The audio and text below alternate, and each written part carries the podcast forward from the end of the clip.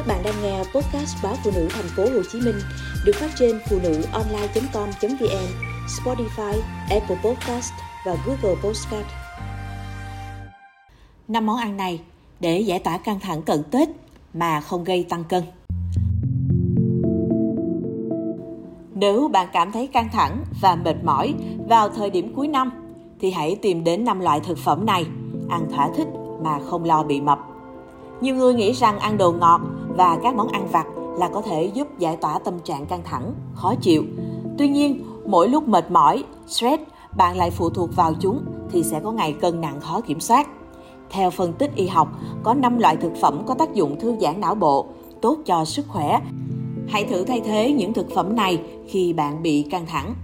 Thứ nhất, rau màu xanh đậm. Có thể bạn không thích ăn rau, nhưng trên thực tế, rau có màu xanh đậm rất giàu vitamin, không chỉ giúp cho hệ thống miễn dịch hoạt động mà còn chứa canxi, làm giảm căng thẳng và kích thích giải phóng dopamine trong não, có tác dụng cải thiện tâm trạng của bạn. 2. Sô-cô-la đen là sản phẩm có hàm lượng cacao hơn 70%, không chỉ có tác dụng chống oxy hóa mà còn thúc đẩy quá trình bài tiết dopamine để giảm căng thẳng.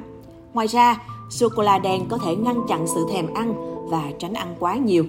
Mỗi khi bị stress, chỉ cần ăn một chút sô-cô-la là tâm trạng đã được cải thiện, mà chị em cũng sẽ không lo bị tăng cân.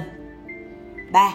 Các loại quả mọng, việt quất, dâu tây và nhiều loại quả có muối như cam, bưởi là những thực phẩm rất giàu vitamin C, có khả năng tăng cường miễn dịch và cũng làm giảm căng thẳng về thể chất. Hãy ăn những loại trái cây này khi bạn cảm thấy căng thẳng. Chắc chắn bạn sẽ sảng khoái hơn. 3. Các loại hạt và bột yến mạch.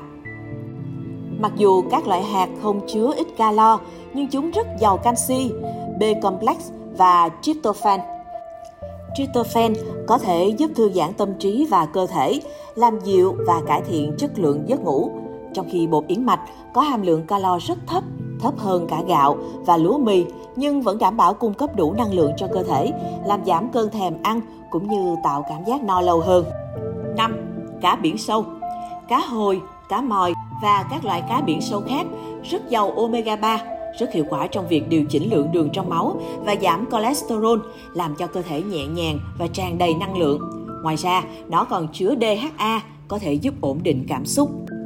Ngoài ra, theo các chuyên gia, một cách tốt nhất để đối phó với căng thẳng chính là ngắt kết nối với các thiết bị điện tử và dành thời gian cho chính mình để cảm nhận không khí trong lành và sự khác biệt. Bởi mạng xã hội có thể đem lại cho bạn cảm giác tiêu cực nhiều hơn là tích cực, vì bạn sẽ phải trải qua sự so sánh bản thân với người khác.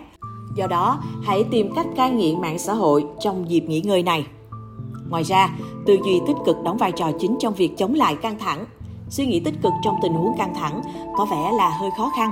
Tuy nhiên, cách giảm căng thẳng đó là hãy tự hỏi một góc nhìn tích cực về vấn đề này là gì. Việc đưa ra các thông điệp tích cực đến tâm trí sẽ giúp bạn giảm căng thẳng, bớt lo lắng và nhanh chóng bình tĩnh, vui vẻ.